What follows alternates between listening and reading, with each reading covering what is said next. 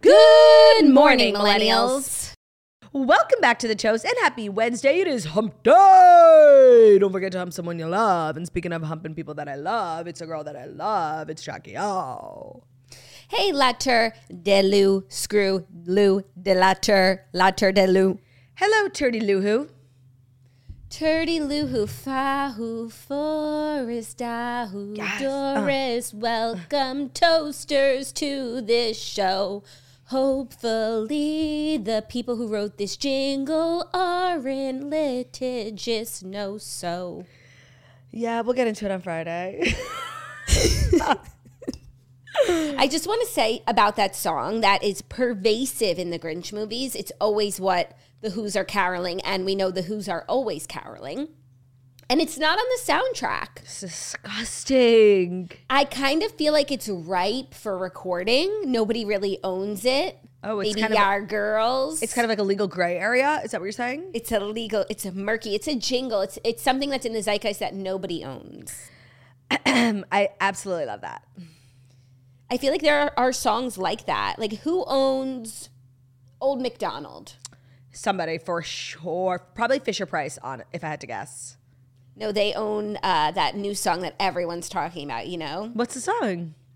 The animals play, the animals play, the animals play all day. There's this mat, the monkey play. There's this mat that, like, everybody, it's viral if you have a baby right now. I didn't have it for Harry, but then I saw that Girlie's posting it, so I got it, and Charlie loves it, and it will, it can keep transitioning as babies get older. And it has original music on it. It's about 25 minutes of music, songs you've never heard before, but they will get inside your head and and they will not leave your head. Well, let me say that I do love my job more than anything, but if I had to be doing something else, I would want to be in the music department of like a big children's company, whether that's like Hasbro, Fisher Price. I'm not particular.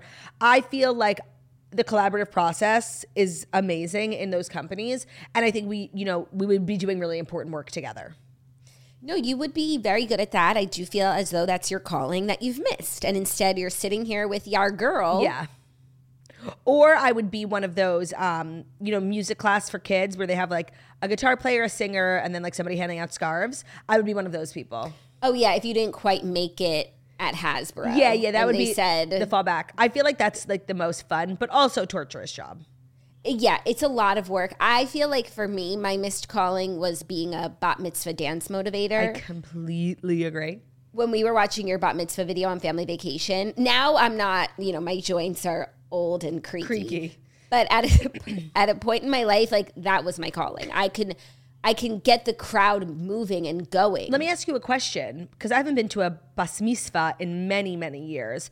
But I know in the day and age we grew up in, when you did the bat mitzvah circuits in seventh and eighth grade, every bat mitzvah worth its salt had a DJ with a bunch of motivators. They were like these young, kind of 20 something, very fit boys and girls wearing all black, whose job it was to like hype up the crowd, get the, you know, the conga line started. It was kind of a thankless job.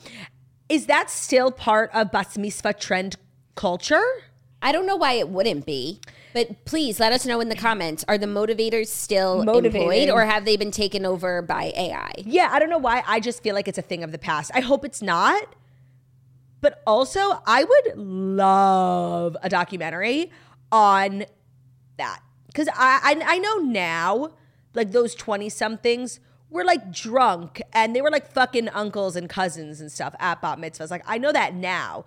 But back then I didn't know. Like I think there was a, an, an underbelly, like a subculture of the bas mitzvah motivational dancers and what was going, what was really, what was the real party? Do you think Yeah, they were doing there's a- drugs? No, no, no, no. That's the sort of thing that will get you fired. We won't tolerate that here. I actually think even sneaking alcohol like would be, a, you know, demerit but it's the kind of job that literally requires drugs and alcohol. for sure, but not if you're natural at it. Like for me, I wouldn't need drugs and alcohol, which is why it's my calling. For me, like the only way I would survive even one bat mitzvah is with like a massive amounts of drugs and alcohol. Like I would need Adderall, cocaine. Like it's hours and hours of dancing. Bat mitzvahs are like five That's hours. insane. That's insane. I feel like maybe there are different levels of DJ companies, and maybe the most elite have the, those who are most naturally gifted and they don't mm. need performance enhancing substances. Yeah. And maybe like the lesser tiers, it's like Cracked out motivators.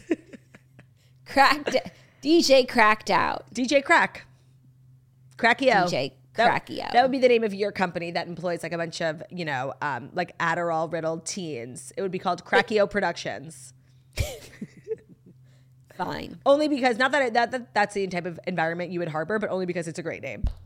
Yeah, yeah, and then I would have to live up to the name. Yeah, yeah, I know. Like, are you excited for like that part of your life? Like when your kids are grown and like they're doing the bat mitzvahs, and like you obviously go as an adult, and the kids go for like the kids, but you go because you're friends with the parents. Like it's kind of like the, the, it's the two journeys in life. You know, you're either a guest of the bar mitzvah boy or the bar mitzvah boy's parents. Yeah, because otherwise you don't go to bar mitzvahs. Just like I haven't been to a bar mitzvah in since Margot. No, you're either 12 or 40. Like that's it. Yeah. So I yeah, it's it seems like a ball, like getting to be at a party all dressed up, and that your kids are there too. But it's definitely like a diff, a next chapter, Yeah. Uh, you know. So it's like, oh, I guess I'll be older, Wiser. yeah, Crackier. like forties, yeah, Crackier. 40s. Ooh. So we've got a great show today. Let's do a little housekeeping. You know, it's Wednesday, which is a huge day here at the Toast. Normally, we would do our Dear Toasters, our advice segment that we literally got over like 700 submissions last week. Like people are desperate for our Are knowledge. re- for real? Dead serious. I did kind You of always say we don't get it. I did hound people last week being like, where the hell are you? And they showed up. So we'll do that, but we're going to do it tomorrow because last night was the premiere of Vanderpump Rules. We're going to do a little TV recap, even though there's literally nothing to say. We will talk about it at the end of today's episode. We'll do, uh, we'll bring back the TV recaps because Vanderpump Rules is on. So housekeeping will go as such. Wednesday, Vanderpump Rules. Thursday, Dear Toasters. Friday, Weenie of the Week. And Queenie And Queenie. can only be negative, Turdy, I can. but we have to try at least. And you know, another week has gone by where I have a million candidates for Weenie of the Week, and I can't scrounge up one measly person for Queenie of the Week. Well, maybe today your Queenie will come through. Perhaps Perhaps not. we have great stories. I don't know for sure because I did not choose them, but I know that there was a new episode of New Heights. Yes. I actually don't know if anything they said made it to Fast Five. So they have to. They really like didn't say anything. I watched. Yeah, like oh, here's you know Mr. Kelce Father's nickname for Taylor. yeah, like there really wasn't. and it's much. and it turns out to be like Tay. No, I just want to say we got so much on Sunday. It's like eh, we can't complain, but I was kind of like, for me like the new episode of New Heights, like what would come from it was a life raft to get through the week. And now that I'm here, like I'm drowning. There was nothing. There was nothing, and I think their strategy is to talk about it on the show, but not in a way where they're actually saying anything Yeah. because they don't want to actually divulge too much. So people are picking up scraps. Jason calls Taylor a part of the family as engagement looms. Like, Right. and he literally didn't. He just said the family, mom, dad, Tay. Like yeah, or he probably said like Chief's family. yeah, friend, friends and family. So, So that was tough. But and I sent you this story. but I respect that they still get on the pod. They still do their job. They don't ignore it. They address it. But I also respect that they give us nothing. It's an art. It really is an art to talk about something without saying anything. word salad energy. Word salad. Yummy, yummy. But the key to a word salad is to not let people know that it is a word salad. So and you true. only realize after when you've eaten it, like, hey, oh, I had a salad. And I do think people watched the episode and like felt like they got stuff and they felt fulfilled, even though it's, you know, they're literally being gaslit because there was nothing in the episode. So you're right. Right. It was a successful word salad. Because sometimes when you're there's nothing more painful than listening to an obvious word salad that's a jumble of words that don't lead anywhere. Agreed. That's a failed word salad. And we all know who we're talking about. I literally don't know. Were your headphones not plugged in again? No, they were. I just plugged my computer into Oh, okay. charge. Oh my god, getting yelled at. I don't know who you were just like subtly referring Who's the to. queen of word salads? Olivia. No, no, that's that's rude. Is it? I feel like Olivia would agree. She's quite verbose. Yeah, she's verbose. She's salad like, but her salad has protein and and cheese and things. Yes, but there's a lot of lettuce. there is, there is. Okay, who's the queen of word salad? That's so funny that you don't have the same association of a word salad. Were you going to say Taylor Taylor who? Swift? No? Yeah, no. I, I literally don't know who you're talking about. Really? Is it me? No. Oh my god, you're not thinking broadly enough. Think in like a more global context on a very big stage. Kamala Harris? Like I literally Yes. Oh I was literally like, I don't, but it's not really like a global stage, but I guess, yeah, yeah, she does give word salad energy. But you know, at at some point, like She's the master chef of a word salad, except it's not. she's the Gordon, Tasty. she's the Gordon Ramsay for sure. Yeah, but like she's But, she- botching. but She's- Jackie, she also has like a team of people who wrote, who created, who chopped the salads for her. That's even scarier because her word salads are not successful word salads in the sense that you didn't, you know, you're eating a salad. Yeah, yeah, yeah. But wait, I, all I was trying to say was about the how we got on this word salad train. The stories, while New Heights word salad, there is kind of yummy. there is a story today that at least for me might be the most important thing we'll ever discuss here on the toast. Okay, is it one of the one that you sent me? Yes. Oh, actually, you sent me like three, sort of. So Well, at first I was sending you like things that I thought you would enjoy. I wasn't suggesting, but then I sent you a story from People Magazine regarding Tarek El Moussa, yeah, yeah, yeah, yeah. and Do you want that to be the first one? I actually think it is that important, like dead seriously. And for those who might be new here, this is a part of toast lore. This is like a Toast herstory. It is a running like joke, but it's not a joke to me. Like to me, it's very serious. It is something I haven't stopped thinking about since 2016, and I haven't stopped talking about since 2016. And for the first time ever, we have an update That's why you stay committed to the things that you care that you about. need answers for. Yeah. Okay, so let's get into the stories without Really? further ado. Well, we're already talking about them, so I don't want to like double dip. Okay, wait. Let me think. What did like what did I want to share? I had steak for dinner. I saw Zach Shapiro. Like, let me think. Let me think. I had so many. I guess. I could share that I'm still sick, but my voice has changed, and I think it's like a nice voice. Um, and I'm in the process of like weaning from breastfeeding, so I'm Oh. just like in pain, and it's like it's such a slow process, and I think I might have like skipped a step, so I'm I'm suffering. I didn't know that. That's kind of like a big deal. Why didn't you share that? I thought I did. You were like have been saying that you're going to do it, but not that you're starting it. It takes weeks if you want to do it right. So I'm probably like two weeks away from being done, but this is kind of a, a, a step backwards Oh, another. because I feel like I should have pumped midday yesterday and I skipped it, but I literally didn't have the time. When was I supposed to pump? do you need me to fly down and suck out? You have a little. You have a little. What's it called? Block. What's it called? No, uh, clog. Clog. And I think I've said this on the toast before, but the thing about clogs is in the year since I've had Harry and Charlie, like the science on clogs has completely changed. Like it used to be, you know, put heat on it Yes. uh, because they thought it was an actual clog and now they're like no it's a swelling so put cold on it like the actual exact opposite like and now they say like take advil and put cold whereas before it was like By the way, do you do cabbage? opposite. So i never did cabbage before but i've heard that it really works and i'm going to be getting some cabbage today All my girly friends, like who have, they were talking about it the other day. Like everybody does cabbage. It's like the thing. You just do it. Like it works instantly. yeah for your friends did they breastfeed at all Yes. but they wanted to be done Yes. because some people who don't want to breastfeed at all like the week that they give birth they do cabbage so that their milk doesn't come in or they do Oh, like maybe ice packs there might have been someone in the group who did that too. But I know it was like a mixed bag of girlies when it came to their breasts. Aren't we all a mixed bag of girlies when it comes to our breasts? Ain't, ain't that the truth? So I'm going to do cabbage, and also I. What's working out for me is when you're sick, your supply lessens. Oh, that's and nice. usually when I'm sick and breastfeeding, I don't take medication because those medications are drying to dry out your nostrils, but they also dry out your breasts. But now I can take that medication intentionally To dry. to dry out. That's not working, fabulous. Before we dive in, there was something I wanted to do. I wanted to use my platform for good. Ooh. So Jackie and I have started like this little campaign, just you know, in our community. We really think that our older sister Olivia should get a dog. And not just any dog. Like her and her husband have spoken about getting like a Bernese Mountain Dog. And we're like, yeah, sure. yeah, Like there's sure. only one breed that we really would consider. And I think that we should use our platform for good. And I think we should start, you know, an initiative to anyone who's like a dog parent. And also, like, Olivia has two kids. Like, she's a lot going on. It's not like, you know, she doesn't want a dog for no reason. Like, she's a lot going on. But I think, like, everybody should really kind of like share their stories about how the dog enhanced their life and how their kids love the dog so much. And maybe like drop a comment on YouTube or send Olivia a message. Like, I just think the power of the toast can convince her. I don't think so. She's so stubborn. We're all so stubborn. I don't know what you're talking about. I'm not stubborn. You're stubborn. The satchel is stubborn. Who do you think is the most stubborn in the family? I don't think you're stubborn, by the way.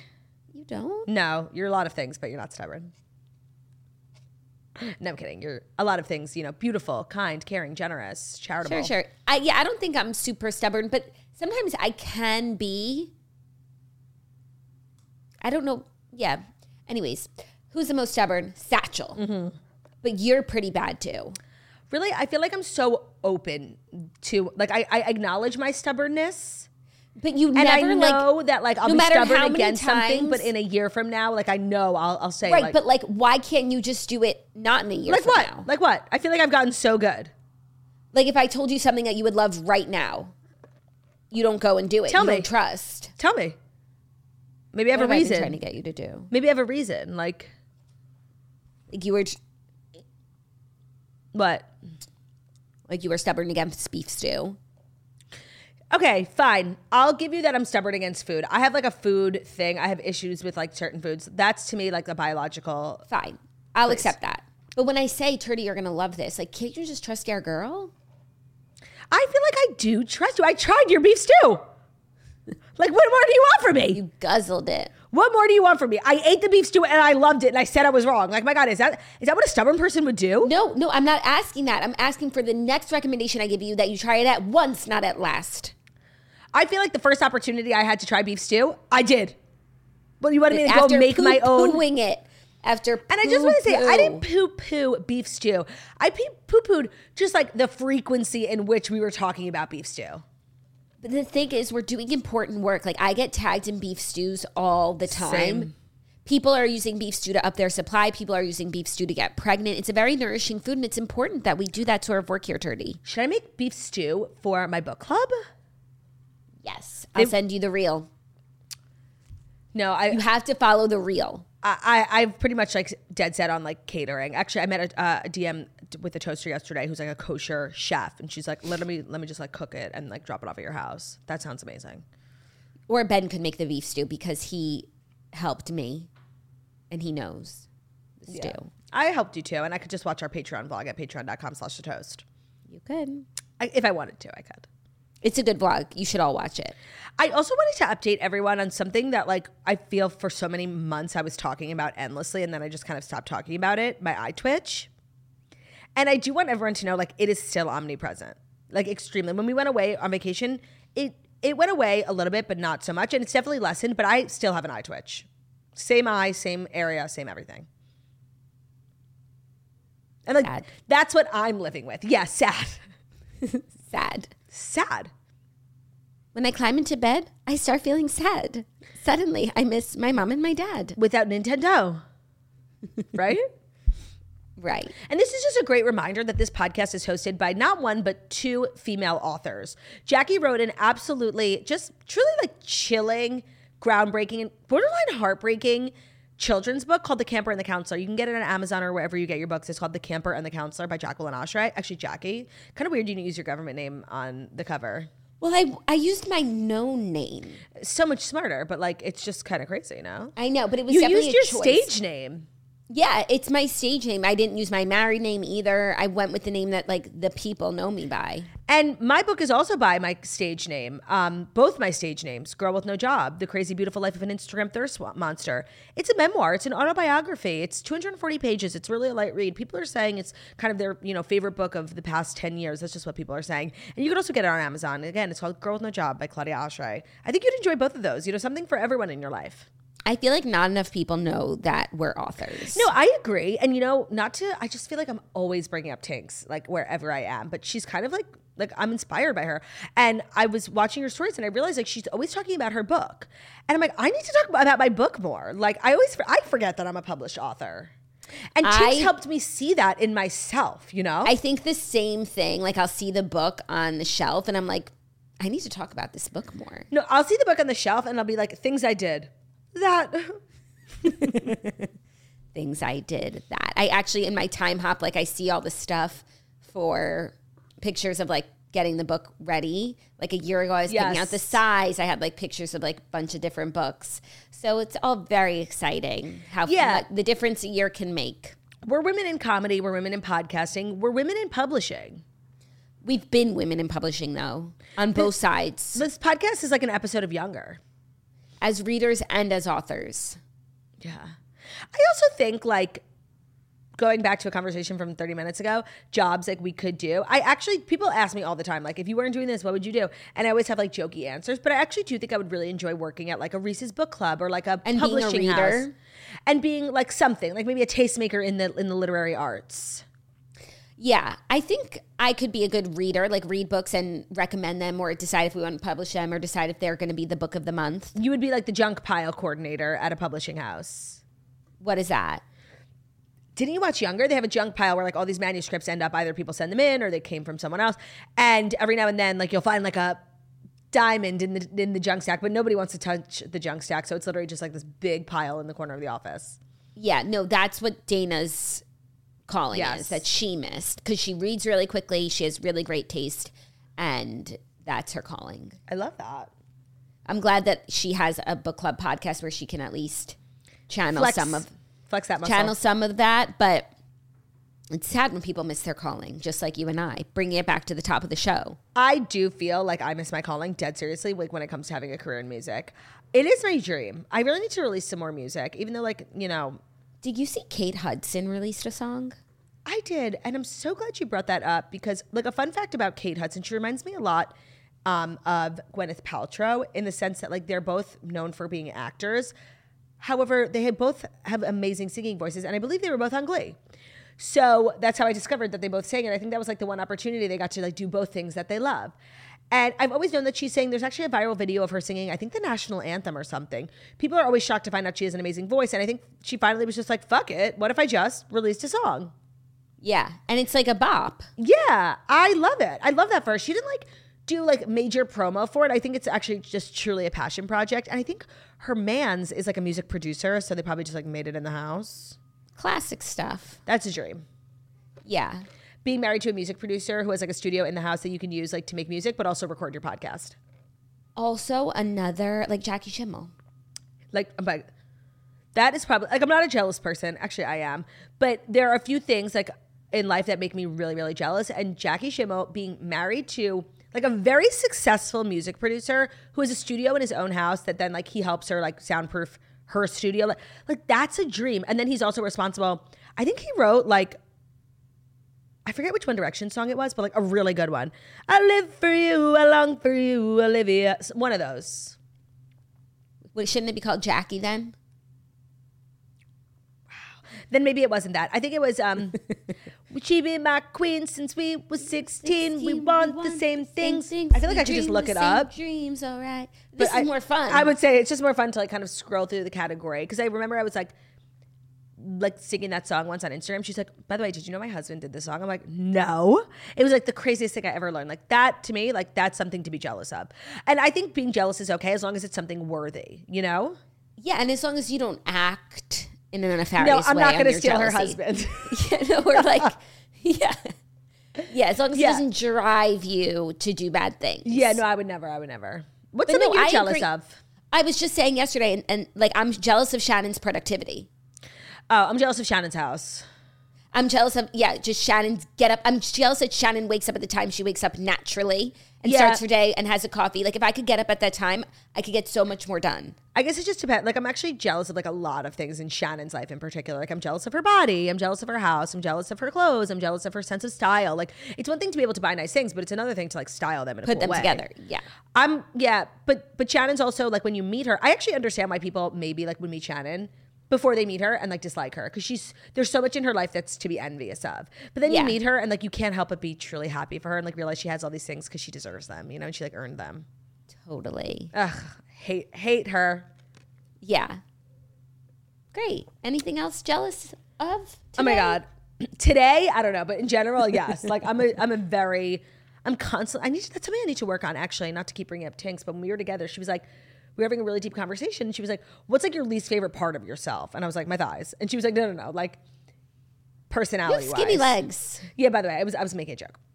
Oh. She was she was like personality wise. And I was like, I really am like a jealous person. And it's like a really poor quality. And she was like, Yeah, you should fix that. I feel like, yes, you could fix that. Or I think if you're honest about it, yeah. it becomes like a funny thing and it's not so dark.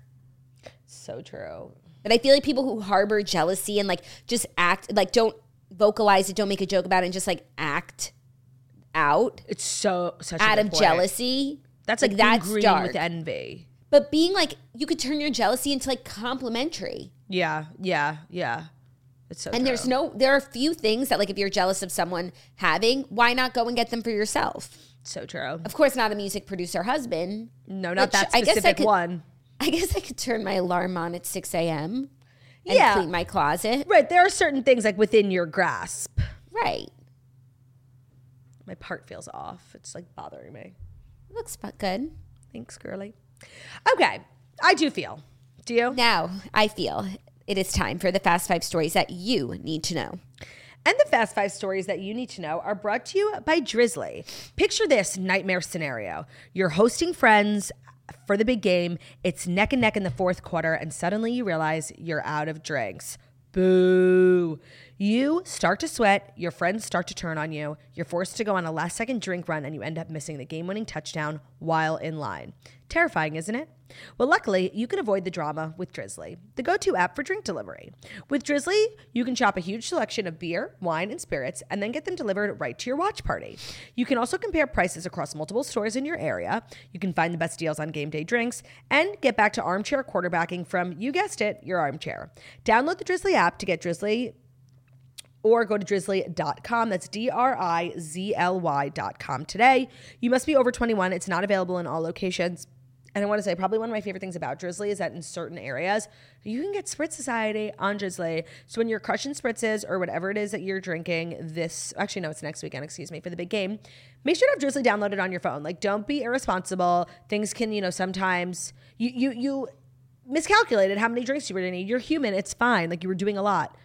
Have the Drizly app. You can download it, D R I Z L Y. You can also go to drizly.com. You must be over 21. It is not available in all locations. Download the Drizly app or go to drizly.com, D R I Z L Y.com today. Must be over 21.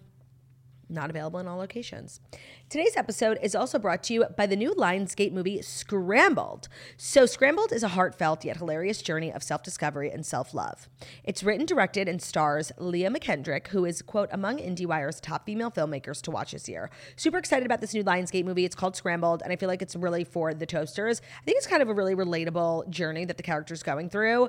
Um, perhaps one that you've gone through or you're currently going through that journey of like being single, not minding so much, but knowing your biological clock is ticking and like wanting, you know, maybe wanting kids one day, not being so sure, feeling like you have to grow up overnight. That's exactly what happens in this movie. So the quintessential eternal bridesmaid, Nellie Robinson, who's played by Leah McKendrick, is constantly finding herself between weddings, baby showers, and bad dates. So when she begins to feel like the clock is ticking, she is faced with bleak romantic prospects. Nellie decides to freeze her eggs, setting her on an empowering journey to a brave new world where she ultimately discovers the one she's looking for might just be herself. Film Threat sells, says it's brilliant storytelling. You can learn more, watch the trailer at lionsgate.com slash movie slash scrambled. The trailer will give you chills. Also, it has my favorite song in it, uh, Love Myself by Hailee Steinfeld, which is like such a good song. Like, and I feel like it's emblematic of the theme of the movie. That's a song that you should have recorded. Okay, I'm so glad you brought that up. I want to talk about that in one second. Great. The movie Scrambled is in theaters February 2nd. It is rated R. Grab your gal pals. Excuse me. Go by yourself. February 2nd, Lionsgate movie Scrambled is in theaters February 2nd, rated R. Um, it's so funny that you said that that's a song I should have recorded. Both times when I I, for those who maybe don't know, I released two Grammy Award uh, winning songs. And at the very beginning of the creative process of both of those songs with the producers and the songwriters, the song that I cited, like that I wanted it to be like message wise, sound wise, melody wise, was Love Myself by Hailee Steinfeld. Totally. And then the other song that you should have written is Brave by Jessie J. Uh, actually, you should have written that song because I don't even know that song. No, no, if you listen to it, will you listen to it quickly? Uh, have we learned nothing from Friday? frick, we can't frick. be playing songs on this podcast anymore. Frick frack. But anyways, the song is like one of my favorite songs. It's called Brave by Jessie J. By the way, shout out to Jessie J. She's one of my favorite people on the planet. She's so like criminally underrated. She's so criminally talented. Like Yeah. she's the best singer ever. She's such a great songwriter for herself and for other people. And now she's literally, from what I see on Instagram, the most amazing mom. Mom. Like nobody is happier to be a mom. than- I just love watching people who like love motherhood, and she, I love her. It's also fun to watch someone who like motherhood didn't come easy to and who wanted it for so long and i think i heard her say in an interview once she kind of came to terms with like the fact that that was not going to be her future um so somebody who wanted it so bad and then got it like it's it's beautiful to watch It really is. She's a fun follow, and I want new music from Jessie J. agreed but also like enjoy your life True. Not me putting pressure on a new mama. it's so true mamas get her No. get her Our first story. okay this Tarek- is huge news Tarek El Moussa finally tells his version of the gun incident that ended his marriage to Christina Hall. So Tarek El Moussa has his memoirs coming out called Memoirs of a Tarek. what is it called actually Flip your life. How to find oh god opportunity. enough with flip how to find opportunity in distress in real estate, business, and life. Of course, it had to be flip your life, but I just feel like it could have been memoirs of a flipper. no it really should have been memoirs of a Tarek. Memoirs of a Tarek. He's telling his side of the story of the 2016 incident involving a gun that led to their divorce. So, when the pair split became public in December, it was re- revealed that they'd actually secretly separated seven months earlier during an altercation in which Tarek fled into a nature area with a pistol after what he called a blow up fight with Christina. This Now, was in me just- 2016. let me say like why this has such historical significance to me. I obviously like during 2016, like I was really involved in HGTV culture. Like obviously, I stay, I came for Chip and Jo, stayed for Chip and Jo, and then I found you know uh, some other couples. And Christina and Tarek were like this low budget. West Coast version. They had the worst style. Their show was horrible, but like they were so basic. Like, and it was just, it was interesting to watch them try to be Chip and Jo when like they never were going to be Chip and Jo ever in their lives. Like they didn't have one creative bone in their body. All of their houses look the same white subway tile. And they were just like this weird couple. And I just started to like follow them and stuff. And then like this story comes out that there's this crazy altercation at their house. Tarek has fled the home. They live in the mountains, or like there's a mountain range behind their house. He flees to the mountain with a gun. The kids and the wife are in the house. There's like a helicopter looking for him. It was the craziest story, and then nobody ever talked about it ever again. And I was like, wait. They ended up getting divorced a few months later, but then the show went on as like, you know, co-parenting, flipping and flopping. And it was just like, are we never going to talk about the gun and the mountains? And it has been years of waiting for an answer. And now we have one. And honestly, there's two sides to every story, and there always are. So Christina called 911, and police flooded the park as quickly as it devolved. It was over, the incident and their marriage.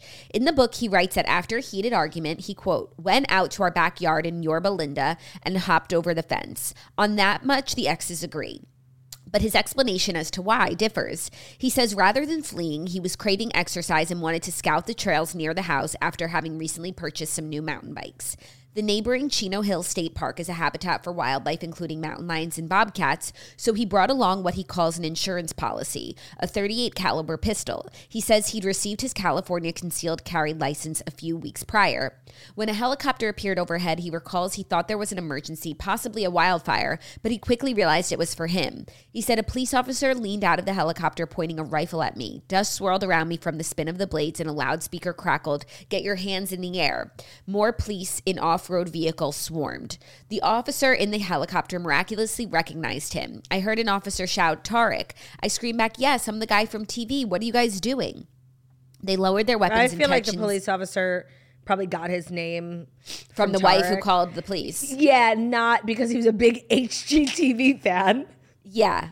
They recognized you because you were the person they were looking for. They recognized you because you had a gun. They recognized you from the wanted poster. They recognized you from the pictures your wife sent of you. But it, literally, Tarek is me if I ever stormed into the mountains with a gun. no, you, Tarek is you if you're ever under arrest. They recognized me. oh, but but they take a mugshot. Paparazzi. Wait, I just want to say, I don't believe a word of Tarek's, like out of Tarek's mouth. So convenient. First of all, you hop the fence. Like you only hop a fence when you're in the heat of a moment. Obviously, something happened at the house. There was like a something escalated, and he probably wanted to like blow off some steam. Maybe he did bring the gun for wildlife. That's possible. But him acting like he was going to get exercise to you know look for some trails for his new mountain bike, but he also just happened to like get into a fight with his wife. Like it just makes no sense. Like sorry. Well, maybe sense. he was like planning on looking for trails And he was like, had in the back of his mind, okay, I'll do that later. But then he got into a fight with his wife and he was like, it's a good time to look for trails. I just want to say, I like to believe people and I don't. and whether or not this is true, it's an amazing explanation because Oh, now that's so funny. I completely disagree. it oh, looks I- so stupid. Maybe I feel like the word exercise is a little Juvenile. vague. No, it's like okay, maybe that word it can mean a lot of things. If if he had said like just to blow off some steam, but like to use the word blow off some steam and then have a gun on you is a little scary. So I'm sure the editor said we'll say exercise. Yeah, yeah, yeah. But if that's the case, he wanted to just like get out, get into nature, blow off steam, really. And he brought his gun for the wildlife. Like, So I do want to say, I believe that he brought his gun for the wildlife. Like I actually do believe that California has like coyotes and shit. Like I believe that part of the story. I do think there are nuggets of truth. But him saying that he left the house for any other reason than the fact that he was angry, he got into a fight with his wife, and he just wanted to blow off steam, like is a lie. Who hops a fence? well, so he's saying he got into a fight with his wife and he was craving exercise due to maybe the fight with his wife. Like, it's just a milder way of saying what you're It's saying. It's a very convenient. It's a, it's a manipulation of language. yeah.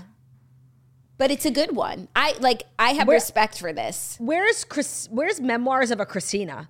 I need to hear her side of the story. She's never spoken out. All she did was call the police because her husband stormed off angry with a gun. I feel like if this is wildly untrue, she'll find a way to tell the other side of the story. But it's the father of her children. They've moved eight past years it. ago. She's married twice over now. Like maybe she'll be like, oh, Tarek also like really went through it after this. Like everybody was Team Christina because Tarek's in the mountains with a gun, and he like drank himself silly. He was Did said he? he? was living in yeah he um. He talks about the aftermath of the split as physical and emotional hell and writes of hiding out on his boat, drinking himself unconscious, and going through extreme withdrawal from the testosterone he'd been taking until friends stepped in to get him to a rehab facility. He said in the wake in of the this world, testosterone withdrawal. yeah, that comes up again. Um, when he talks about it, he said, I hold nothing against Christina. I understand why she did what she did. We had a lot of hard years through my sicknesses and my mental health struggles from the testosterone. So, testosterone abuse is maybe I didn't know you could a- abuse testosterone. or maybe he has um like I know a lot of clearly you have to read the book to understand his struggles with testosterone. Like this is just one he probably Yeah. references it throughout the book, but Right, that like is I know men take testosterone to like jack up. To, it's like a really good thing for their health. And as far as I know, it's not addictive. So I don't know how you can. No, I mean I have no idea. I'm or maybe Yeah. he has like naturally low levels of testosterone, so he has to take more, and then I don't know. I have no idea. I'm not even going to start to think about like or speculate Theorize. on how you can like deal with testosterone. But if you're having withdrawals, Excuse me, what? he had testosterone withdrawals. Leave me alone. Withdrawals. I'm a phonetic It is- swirly. It also is an extremely hard word to say. Like withdrawals is how I That's say like it. I think on redheads I said the word drawers. No, we had this conversation on the toast jacket about drawers. like okay, about how so- it's like undies, a cabinet. For sure. So I just want to let you know, like withdrawal falls under the category of drawers. So you make like it's redundant to make fun of me. Okay. It's redundant. I can't lie. I don't feel uh, like an overwhelming sense of peace like I thought I might after, you know, finally getting a follow up after eight years. Tarek could never give you peace, Turdy. No, I do feel more confused than ever. I feel like, honestly, now I feel less at peace. I want to hear from Christina. But you're right, Christina and him like are co-parenting. There are some lines you don't cross. Let him tell his like silly little story in his silly little memoir that no one's gonna read. And I think Christina probably holds on to the fact that people won't believe it. And I also feel like for you, Turdy, this story is such a core part of the makeup of Turdy It's so it's so true. that no matter what he says, like you can't let it go. Who would you be without this story? No, I have so much riding on this particular story. So all that to say, I stand with Christina. Yeah. And everyone did. But it's Tarek's turn to tell his story. Tarek's basically saying, me. They should have called the book Tarek's Turn. No, we could have come up with such a better name than what was it? Flip or flop? Flip your life. Yeah, I guess he's trying to be like, you know, macho investor man. Like it's trying to be like a business book. So it's not it's not really memoir. It's more like it'll probably fall under the advice how to miscellaneous column. How to flip your life. Right. So I like, think it should have be called Miska, Muska. Tarek El Moussa. Oh my god, I love Perfection. I was thinking Tariqing care of business. what do you think? I think that's really strong. I think so too. Drop a comment. What would you have named Tarek El Moussa's how to memoir? And also Maybe fun- maybe you should have called it Musa Vibes Only. Love. also, just like another important fact that I think we absolutely have to bring up here, Jackie and I have met Tarek El Moussa at the LAX airport. We did. He was in security. It was right after. It was 2018 because we were traveling the globe. Yeah, and I think we we saw him with the duffel and we said, "Do you think he has a gun in there?" Actually, it was 2017. It was Wow. the year of the breath. So it was right after. T Y O T B. So it was right after Gungate. Yeah, that's why we were extra excited, Yeah. extra titillated. I have a picture with him. I have to find it. I I probably think you, could. You found it in the past. Have I? I know I took it on Snapchat, and I think like my caption was Tarek, like So all search. Tarek on your phone. Oh, that's an amazing idea. The phone search feature is getting incredibly smart. Oh my god, so funny. No, Except of like a. course, I was looking for my meatball recipe last night. and I, searched ground chicken and it didn't come up. I have a million screenshots of like various news stories about Tarek El Moussa. I have an Uber where my driver's name was Tarek. Obviously, I thought that was funny. It is funny. Um, oh, I have a COVID test result that I screenshotted, and the physician's name was Dr. Tarek. Um, no, okay. I mean, it, it would take me a while. I have to go. You know, what year you said it was? 2017. Oh, my phone only goes back to 2018. Damn. No, it doesn't. Sorry. I will find it. And I oh wait here wait we're no we're in Nashville. I'll find it and I'll post it on my Instagram. Oh, by the way, there's another article talking about his steroid addiction, which um, he started taking steroids after facing testicular and thyroid cancer. And Oh. the steroid that he was taking was testosterone. On top of that, he was taking HCG injections every day because he was told to. So, yeah, the addiction was to testosterone steroids. Damn. Yeah. That's why you got to read people's book. It's so true. People are layered. Some would say. Are you ready for our next story? You mean am I ready to move on from a story I've waited 6 years 8 years for, excuse me. No, I'm not, but I'll find a way. Yeah, we can always come back, Dirty. to your show. Don't worry, I will. Yeah. Are you ready for our next story then? yeah. I don't know how to start the next story without asking you profusely.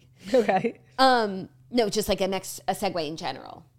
Oh my god, just say this. It's not about this particular story because this Oh, is a uh. cause to celebrate. Kristin Juszczyk lands an NFL deal after creating the viral jackets for Taylor Swift and Brittany Mahomes. Kristin Juszczyk has landed a licensing deal with the NFL. The representatives from the NFL confirmed to Page Six Style that the organization has penned a licensing deal with the designer, as first reported by Sportico. Kristen, who's married to Kyle Juszczyk, signed a contract with the Football League for an undisclosed amount that will allow her to use NFL logos on her designs. Okay, so I think a lot of people were hoping that this would happen. We spoke at length about how it would really be in the NFL's best interest to really capitalize on the moment they're currently having with like young women. Um, and give young women an option for like sports clothing that aren't fugly. Sorry, there's nothing out there for women that isn't like truly embarrassing and heinous. And if there's one person who could do it, it's Kristin Juszczyk. But in order to legally sell and distribute official merch with NFL logos, team logos, team colors, you have to obtain a license. And the NFL is like notoriously stingy. I think there's like five companies in the world that have the license. And her getting one is huge. I wonder what she's going to do with it. I wonder if she's going to continue to make like bespoke, high end, one off pieces, if she's going to start like a direct to consumer retail company. I don't know, but this is huge. This is huge and a huge step. One small step for Kristin Juszczyk, one s- large step for womankind. Yeah. But I would also like to see her have a line with NFL Shop. Yeah, I mean, that I think would have been like the more obvious route for Kristen specifically, like long term. this is a better deal for Kristen. That's true. That's true. Also, Zach told me because I was talking to Zach about this last week how Kristen like needs the, the license, license. whatever. He said that Erin Andrews has a women's collection with the NFL shop, and like that is their women's line. women's thing. Like, oh, women, you want clothes? Like, wear by Erin Andrews. And I hadn't looked at this stuff until now because he was like, you should look at it. It's cute stuff. Is it? Some of it, some stuff is cute. And like, you could tell they're inspired by like the reworked type of uh, apparel. Official women's gear at the NFL shop. They have like denim jackets with the logos on the back. Like, it's, it's, it covers What I'm seeing, I don't know if this is Erin Andrews. I'm just looking at women's. It's fucking heinous. But, But do you see the ones the with like the lace cop like No, Uh, I must be looking at the wrong thing. Oh, here by Erin Andrews. Oh, it's better. yeah, it's better. It's and not I'm sh- I'm sure maybe there's like some stylish. clause where like they actually couldn't do this same thing with Kristen because they do it with Erin Andrews. It's not. It's not amazing. I can't lie. It's better, but it's not great. It's not amazing, but Erin Andrews isn't a clothing designer. Right, and Kristin Juszczyk is. So I don't know if she's gonna like start raising money, if she's gonna start a whole ass company, but I think by next NFL season she could be up and running and given the momentum, like this is huge. Like she could really like be at the beginning of starting like a billion dollar company for real. Yeah. It's a, it's like kind of the most amazing thing ever. I wonder if her and Taylor have chatted. Because as far as I know, Taylor didn't order. Brittany did, and you know, Kristen, being the savvy businesswoman that she is, threw in a jacket for Taylor. Oh, you think? Now I the way I I mean you might actually And know. actually, I don't even know how I know that. I might have just made that up. what I think happened is Brittany's worn the things a few times. I'm sure Taylor was like, I like your coat. And Brittany was like, I'll get you one. My friend Kristen Mm. Okay. makes them. She would love to make you one. I don't know why I just assumed that like Brittany ordered and she threw an extra one in the box. Oh, that it was Kristen's entrepreneurial spirit that was like, here's one for Taylor. Yeah, I, I really don't know why I- why where I saw that or if I just actually made that up. I feel like Taylor complimented Brittany, and Brittany was like, "Oh, I'll mm-hmm. get you one. That's classic friend stuff. It Yeah, happens yeah, all the yeah. time. Like, I I'll do that handle for, it. I do that for you all the time. If you like something, I'm like, Turdy, I got you. Oh, by the way, have I gotten like a bunch of boxes? Not a bunch, I have like so much stuff arriving at your home. Just the one stuff of like the the outfits. But then have you opened any of it? Yeah, it's in your room. Okay. But like I have something coming, don't open it. Who's it addressed to? Me. So don't Okay. open any of my boxes. Okay, just like tell Zach because he just opens boxes willy nilly around here. I have to tell Zach you live with him. Can you tell him? And why would he listen to me, not you? I'll forget is the problem. That's the problem here. But come to think of it, like a toaster DM me. She was like, "You have to get this for Jackie," and I did. Oh, and it's addressed to you. Yeah, but I Okay, cannot. I, actually, I could just text him right now since we're like doing admin because I want of you the to- show. I want you to open it on air. Oh wow! Please, It was like from an Instagram ad. I know it's never showing up. Check order status. Sign in. I oh my god, I totally got scammed. What is this website? Oh my god, so exciting! I ordered some kids' clothes from a website that looked fake, but it wasn't, and they came and they're super cute. Okay, they're making me log in, but like I don't have. Oh, I totally got scammed. I have to call the bank. And the toaster who scammed you. Maybe it was No, her but like company. sh- her heart was in the right place. you don't think she set up a fake website to trap you? I don't. That's good. You want to hear something so funny? Always. So I I need to check the dates. I got an I guess I had totally forgotten, but in October of 2022, let me get you the exact date. What are you going to wear for the Super Bowl? Like pajamas. I kind of need Kristin Juszczyk to make me something. Oh my god, I mean it is a dream, but I feel like she's like kind of busy. Oh yeah, she's probably making outfits for all the wags for the big game. At least she has two weeks this time. Usually she only has one week. So October 6th, 2023, I placed an order at the Taylor Swift merch shop for 1989 merch. One week ago, I got an email that my order had shipped. Well, that's and it still hasn't arrived. but people know when like that's her thing. Like she, I had completely forgotten. She doesn't produce until after the orders are in. It will be three months. Yeah.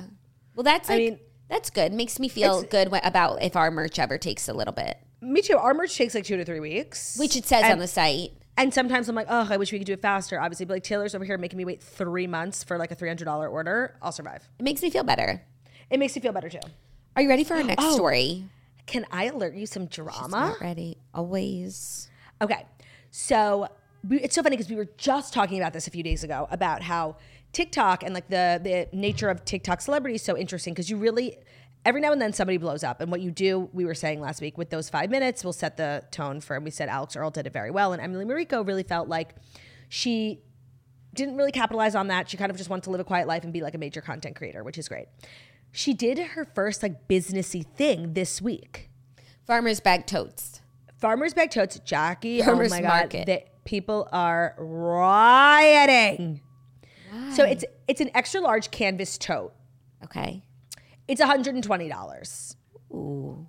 And it comes in two colorways. It doesn't really have any like, you know, special features, you know, storage, cup holder, whatever. A lot of people are comparing it to the LL Bean bag that everybody uses for their farmers market, which I think costs $19.99.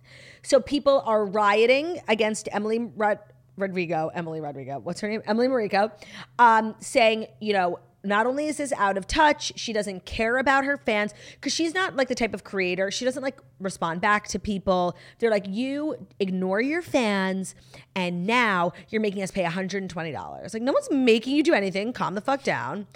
And this conversation that's being had now, people are like, well, why would people support Emily Mariko when she doesn't interact with her followers ever? Like, she ignores her followers. That's what people are saying now. And this is like, all because she released a bag. And I just think it's like the craziest conversation being had. Like she really doesn't owe anyone like a response. She's just putting out her content. And again, like she released a bag. Would I literally ever spend $120 on a bag that looks like that? No. But if you're a really big Emily Mariko fan, like that's what it's worth to you, I guess. And no one's forcing you to buy it. Just don't buy it. Just don't buy it. It's nice looking. And by the way, both colors are sold out. Well, yeah, but then people are like, well, it was sold out, so obviously, you know, we don't care. But people are like, well, she could have just said it was sold out. Like everyone's being really trolly to Emily Mariko.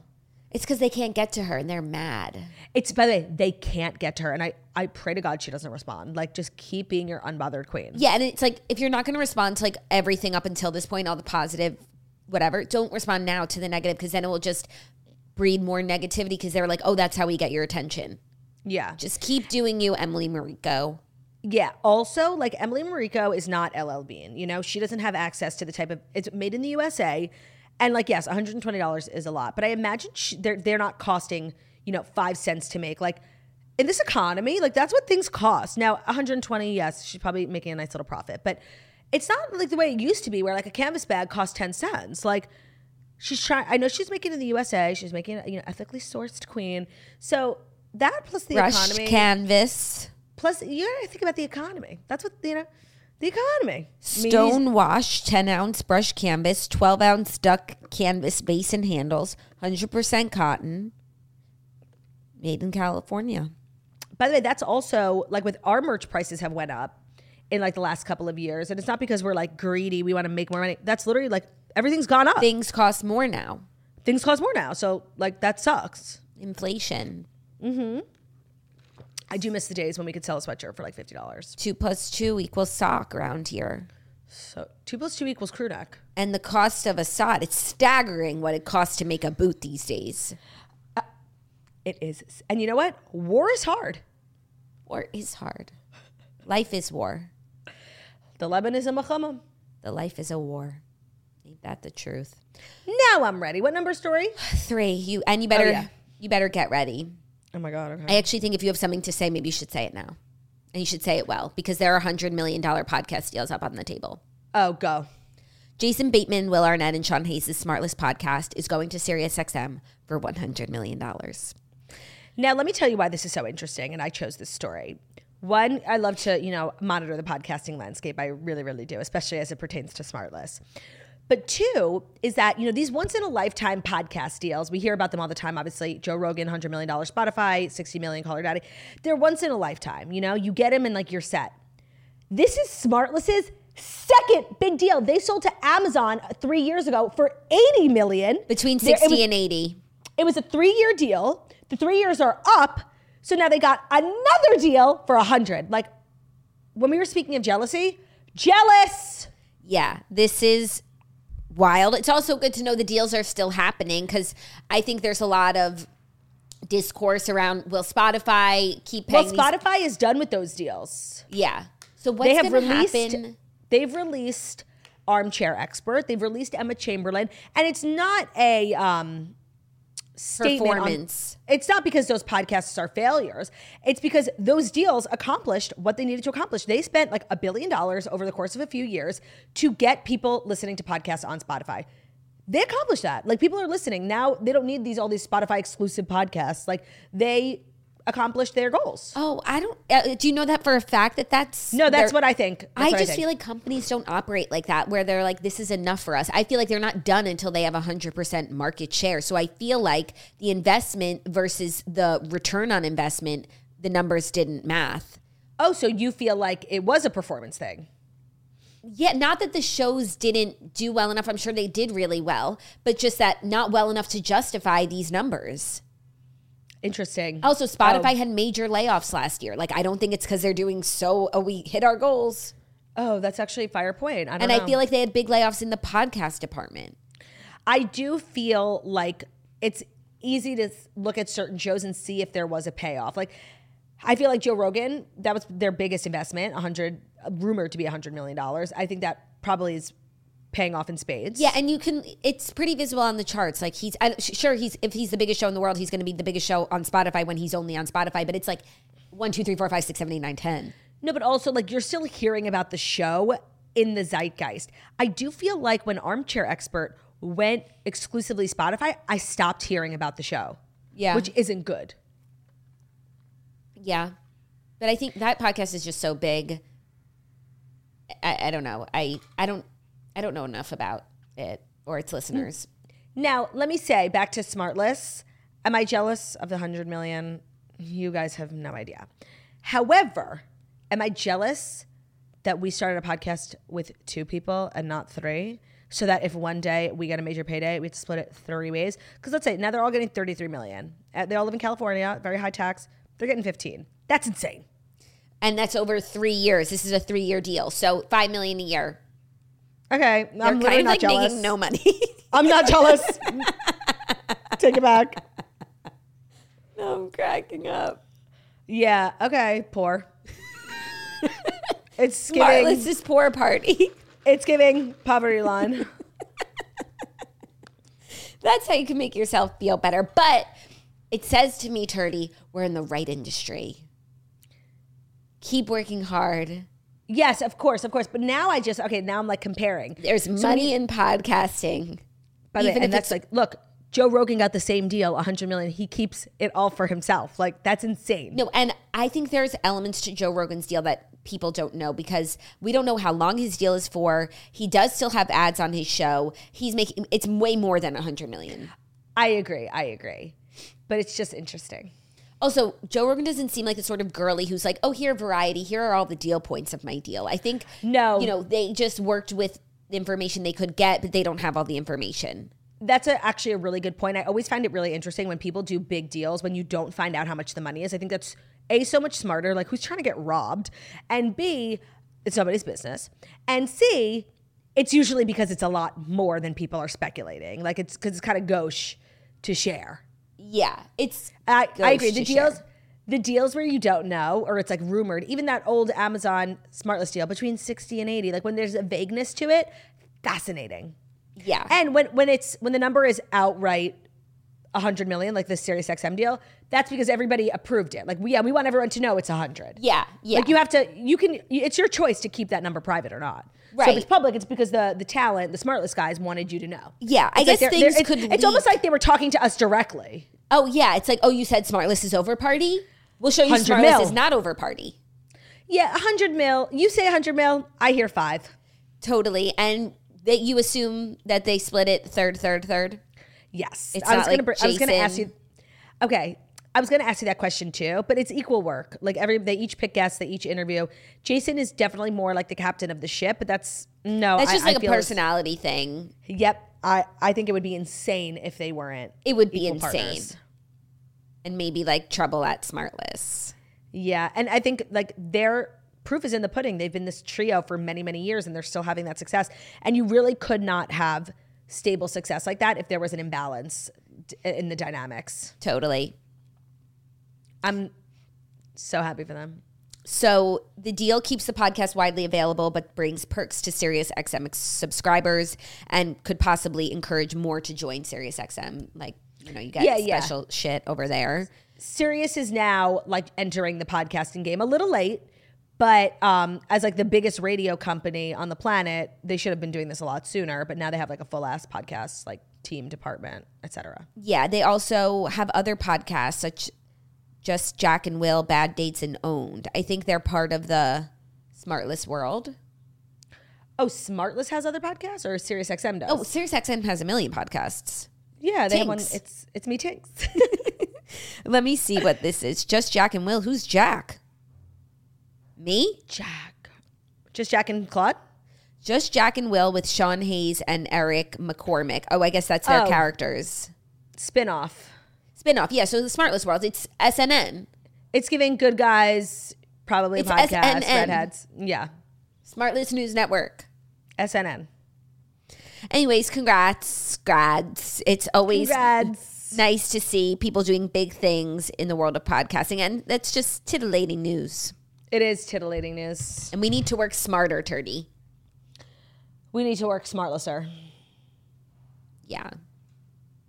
So, feeling motivated. Hashtag motivated. Hashtag hustle. Hashtag the grind never sleeps. Ever. Hashtag smartless is not over party. We spoke The grind soon. may the grind may never sleep, but I do. Yeah, maybe we'd be more successful if we could get up earlier. Actually, maybe we would if we like got this podcast out at 8 a.m. Should we? Should we try it one day and see if our numbers are like I like that idea. or try it we'd have to try for like at least a week, I think. yeah, let's do it. Let's do it. So Ugh, what I hate waking up early. Like what time do we record then? 6 a.m. That's ungodly. Maybe I agree. Actually, 6 is better for me. Well, let's discuss offline. We're working smarter, not harder. Like, Actually, we're we're, also working harder. We're also like we're still people. We could, by the way, by the way, by the way. Night before. Yeah. If I had a studio in my house like you did, it would be much easier, but I could come here at night. Okay, let me see what time all these stories went live. So Tarek El Moussa was 7 a.m. today. We would have missed it. That's the thing. M- like news comes out at like five in the morning. Kristen- like, Today's show, GMA. Kristin Juszczyk we would have had. Smartless came out yesterday or Monday. Ooh, late. Old news. Uh, this next story came out this morning. And then Okay, but think about nights like Sunday night. We were up what till eleven watching football. What we record at midnight? maybe not on Sundays. Right. We'll talk about it offline. yeah. Okay, let's get into the rest of the stories. That are brought to you by Taylor Farms. Claudia, I, I am know. brought to you by Taylor Farms. Taylor Farms chopped salad kits deliver the freshest, best tasting salads to eat at home or on the go across North America. Taylor Farms is a family owned company on a mission to create healthy living through fresh, delicious food. Mission So accomplished, Taylor Farms. Their chopped salad kits are fi boring in every bag with over 30 flavors. So I feel like salads in a bag, they get a bad rap. They do. And that's because other companies be they, they're putting crap in this bag. Like it's not fresh, it's not premium. These salad bags, first of all, I have like 15 in my fridge right now. I'm like in my salad era, and I'm very specific about salads, especially like the level of chopped. The level of chopped. Taylor Farms salads in the bag are first of all so good. I love their flavors. Of course, I love the Caesar. I also love the citrus. Um, they're chopped. Like I want my salad to be mulch. Like I want it so tiny. It's so chopped. They have such good flavors. I had two yesterday, one for lunch and one with my dinner. I sent you a picture of my lunch salad. It was the most gorgeous thing. Like I look like a Kardashian eating salad. If you want like perfect salads at home all the time, like this has changed my life.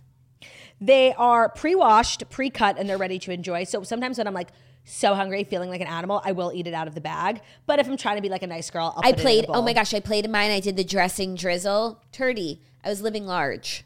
Purchase Taylor Farms chopped salad kits wherever you like to shop. It's available at all major grocery stores.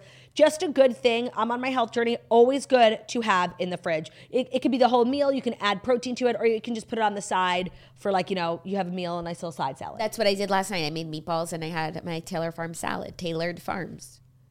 I had my Travis Farm salad.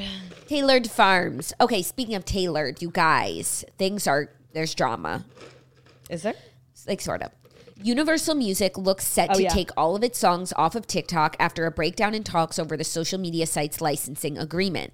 In an open letter, the group accused TikTok of bullying, adding that they only wanted to pay a fraction of the rate offered by other platforms for the catalog of millions of songs. However, the Chinese owned social media platform called this a false narrative. So while Universal claims the social media platform with more than 1 billion users accounts for just 1% of their revenue, the move will result in many of TikTok's users' favorite artists and sounds being removed. So, seven out of the 10 top 10 artists of the year are with Universal, and their music would be coming off of TikTok, including Taylor Swift, Beyonce, Drake, The Weeknd, Bad Bunny, SZA, SZA, Ariana Grande, Karol G, everyone. Lana Del Rey.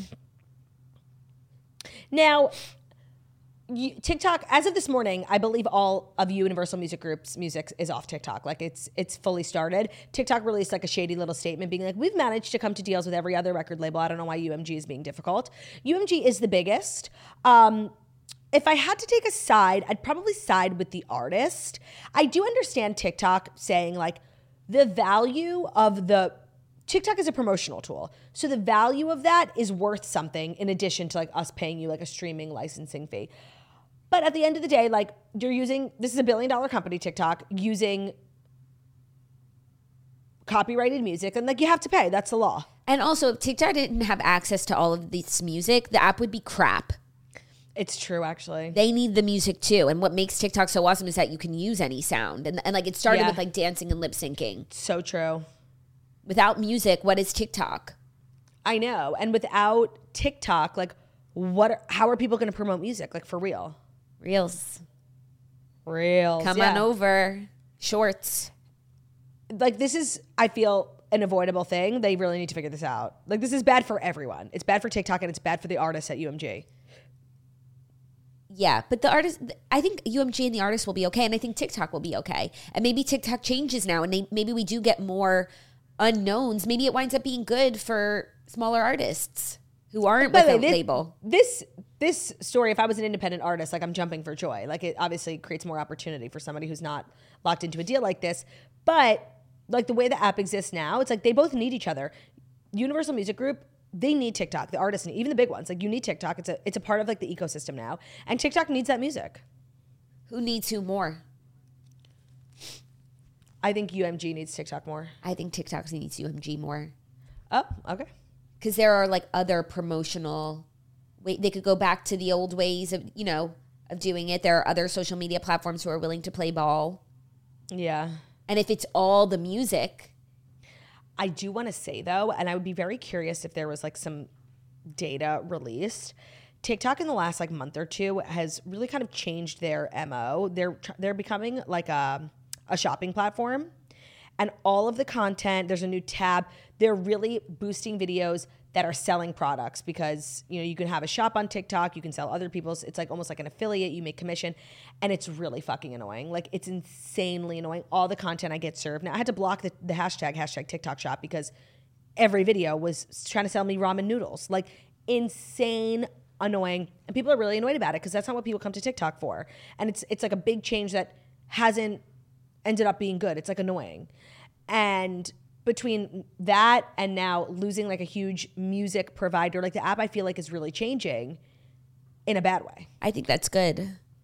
I think it's good too. Like TikTok had too much of a, you know, chokehold on the culture for a while And they're and it's to our detriment. to, to the detriment of society. Of course, like people are glued to their phones and stuff, but just the things that have come out about like the things Mental that. TikTok platforms, no, and the anti-Semitism and Mm-hmm. horrible. The Osama bin Laden, like, okay, yeah, maybe Yeah. we should take a step back from TikTok if that's where it's led us. It's very So I very, think the app true. self-destructing, love that for them. I kind of agree. Like I love the app more than anything, but I agree. Come on to real, stir to loop. If you love something, set it free. Yeah. Are you ready for our fifth and final story that's going to lead into our TV recap, which is really just a Yes. TV recap? Yeah. Lala Kent thought Rachel Leviss, aka Raquel, was going to go bag groceries and wouldn't have reached out if she had a crystal ball. So we saw last night on Real Housewives of Vanderpump Rules. Um, That's pretty much what the show's turned into. yeah, Lala reaches out to Raquel because she feels bad after what she saw on the season. But then Lala went and watched what happens, happens live last night, looking unbelievable. Yeah. I couldn't get enough of her face and her hair I agree. Her face looked amazing. and her hair, the style. she basically she basically said like she reached out to Raquel because she felt bad, but then Raquel ended up going on Bethenny's podcast and like saying all these things and then launching her own podcast where Raquel I mean Lala thought like this was going to be the end of Raquel's public life and so she wanted to like wish her well and just like make sure she was okay, but it turned out like that that wasn't the case, so she kind of regretted that whole thing anyway. Yeah. And I think we all thought that after she went to the mental health facility that she would go back to her hometown and be Rachel and lead a life Yeah. outside of the public eye because clearly the limelight and the this Wasn't good for her. lifestyle was not good for her and it led, led her to make really poor choices. So, yeah. I have a lot of thoughts on the Vanderpump Rules episode. I do feel like beginning filming before Sandoval returns from his reality TV show competition filming was an enormous mistake because, like, say what you want about him, the show is beyond uninteresting without him. I didn't need an episode without him, to be honest. Like, there really wasn't much to even recap. But I do wonder, because this thought did cross my mind, and I'm curious what your thoughts are. Did you feel like Lala reaching out to Raquel? Like, Raquel was, you know, she said Raquel was on her heart and she just wanted to reach out and check in. Um, do you feel like that was genuine?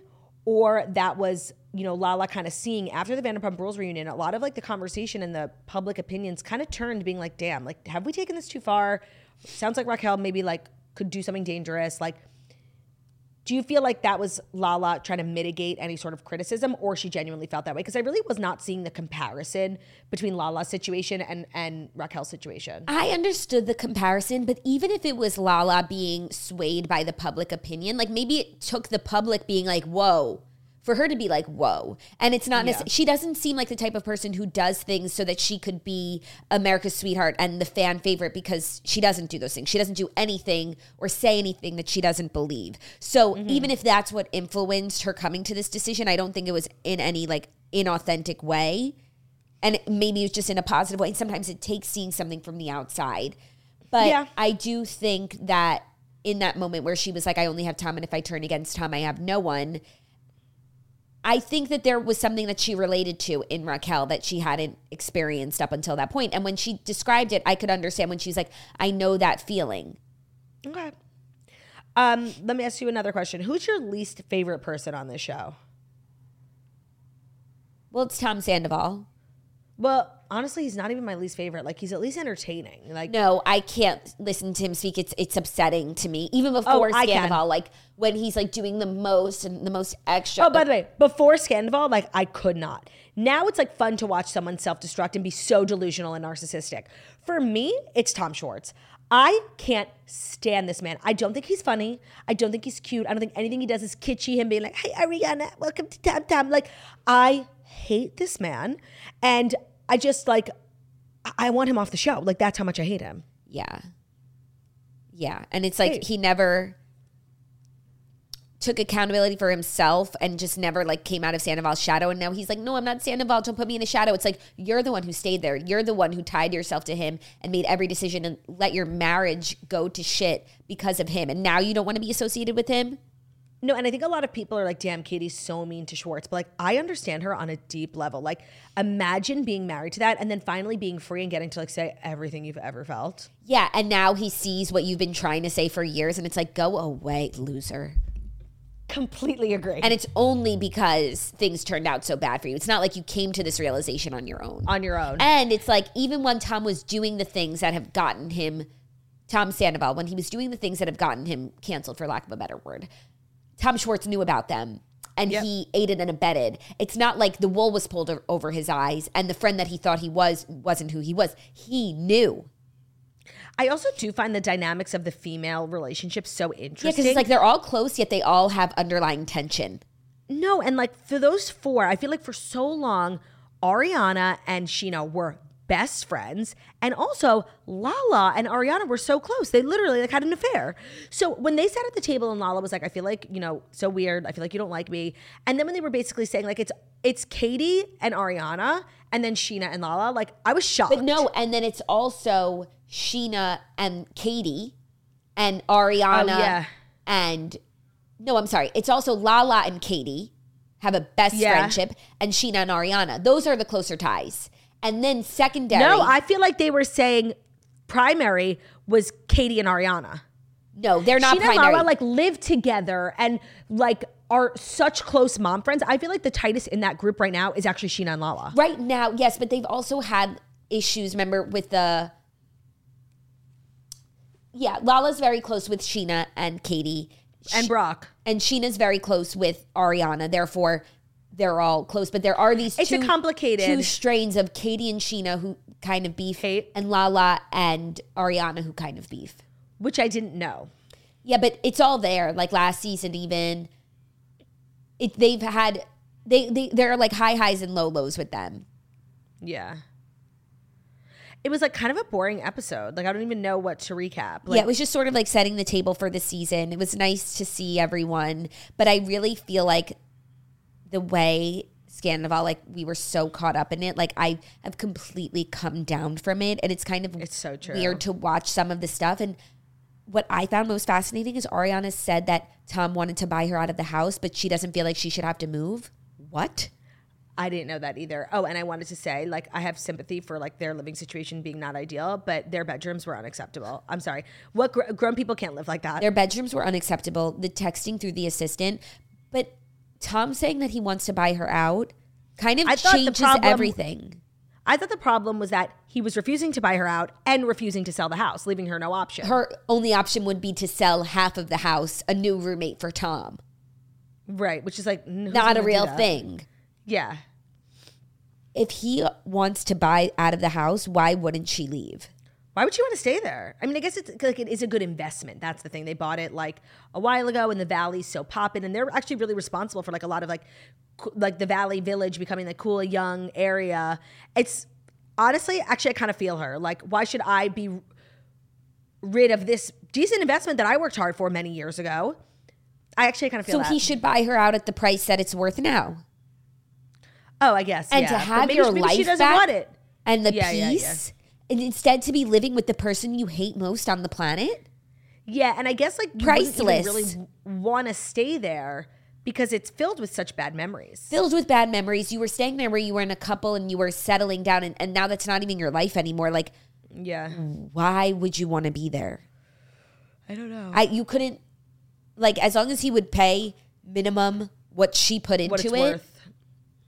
Minimum. No, The- and no. what it's worth now, yes, we could argue over that. They could probably reach an agreement on a price. There's you couldn't put a price on the freedom.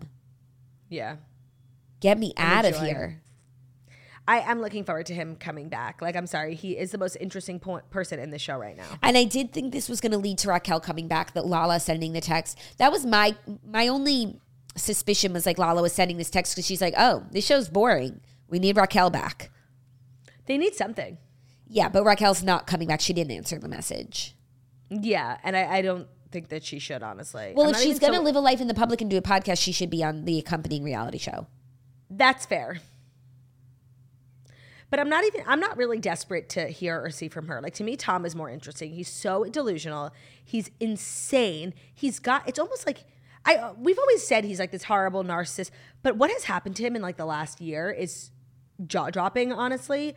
And to me, he's the most interesting person in the world right now. Like everything he says is insanely stupid, insanely wrong. He's the biggest narcissist on the planet. Like it's fascinating to watch. Yeah, let's see what how he's going to play it. Right. Oh my God, long episode today. Yeah, it's late. Oh my God, we got to get this episode up. If only we woke up at 6 a.m. You guys, thank you so much for listening to the Toast Millennial Morning Show, where we deliver the fast five stories you need to know every Monday through Friday on YouTube. So if you're watching us on YouTube, please don't forget to subscribe and give this video a thumbs up. We're also available as a podcast anywhere podcasts can be found. So that's Spotify, iTunes, Stitcher, Public Radio, iHeartRadio, Castbox, all the places wherever you listen to podcasts. Find us, the Toast, leave a five star review about how beautiful, stunning, and wickedly talented we are. Hope you guys have an amazing day, and we'll see you tomorrow. Love Bye. ya. Bye.